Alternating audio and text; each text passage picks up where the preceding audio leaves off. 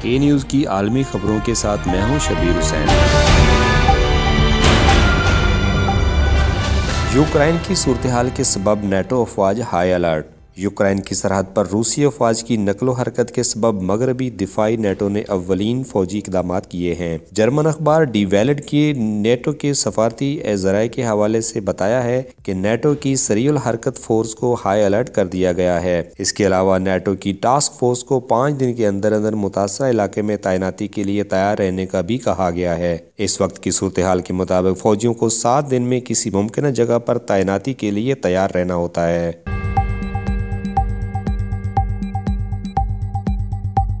Joe Biden کی طرف سے ویکسین لگوانے کی اپیل۔ امریکہ میں کرونا وائرس کی تبدیل شدہ قسم اومیکرون کے تیز رفتار پھیلاؤ پر قابو پانے کے لیے امریکی صدر جو بائیڈن نے عوام سے ایک بار پھر اپیل کی ہے کہ وہ ویکسین لگوائیں۔ وائٹ ہاؤس میں ان کا کہنا تھا کہ اگر بوسٹر ڈوز لگوا لی جائے تو اومیکرون کے خلاف تحفظ بہت بہتر ہو جاتا ہے۔ امریکی صدر کے مطابق شہریوں کے لیے پانچ سو ملین مفت کرونا ٹیسٹ فراہم کیے جائیں گے۔ اس کے علاوہ مسلح افواج کے اہلکار اسپتالوں میں معاونت کریں گے تاکہ ویکسینیشن مہم کی رفتار بڑھائی جا سکے۔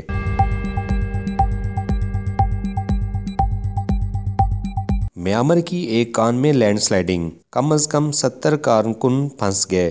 میامر میں قیمتی پتھر کی ایک کان میں لینڈ سلائڈنگ کے سبب کم از کم ایک کارکن ہلاک جبکہ ستر دیگر اس میں پھنس کر رہ گئے ہیں۔ امدادی کارکنوں کے مطابق ابھی تک ستر سے سو تک افراد لاپتہ ہیں، جبکہ پچیس افراد کو کان سے نکالا جا چکا ہے، جن میں سے ایک کی موت ہو چکی ہے۔ حکام کے مطابق دو سو سے زائد امدادی کارکن تلاش اور مدد کے کاموں میں شریک ہیں۔ میامر میں قیمتی پتھروں کی کانوں میں اکثر حادثات ہوتے رہتے ہیں، جس کے نتیجے میں ہر سال درجنوں کانکن ہلاک ہو جاتے ہیں۔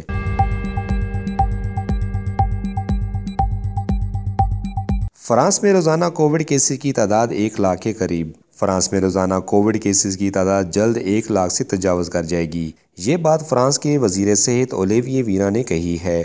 ان کا مزید کہنا تھا کہ جنوری کے آغاز میں فرانس کرونا وائرس کی تبدیل شدہ قسم اومیکرون غلبہ حاصل کر سکتا ہے۔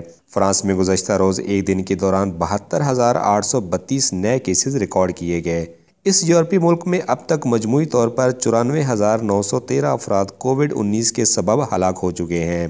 فرانسیسی وزیر صحت کے مطابق فی الحال پابندیوں کی کوئی تجویز زیر غور نہیں ہے۔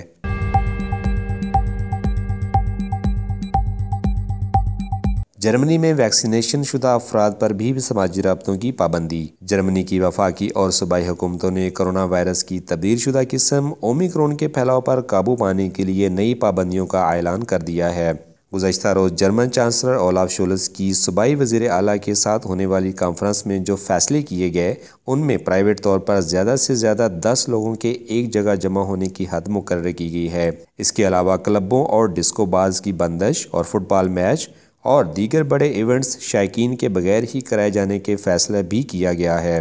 تاہم، یہ تمام پابندیاں کرسمس کے بعد ہی لاگو ہوں گی۔ فی الحال ریسٹورانوں اور دکانوں کی بندش سمیت مکمل لاک ڈاؤن کا فیصلہ نہیں کیا گیا۔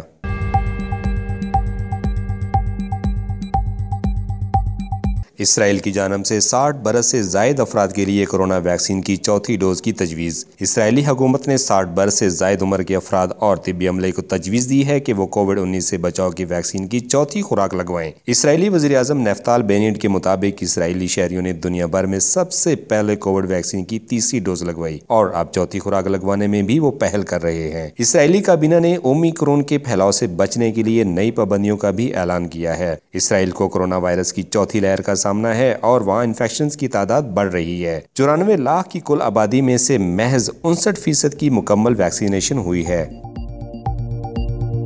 مزید خبروں کے لیے وزٹ کیجیے W W W dot K news dot T V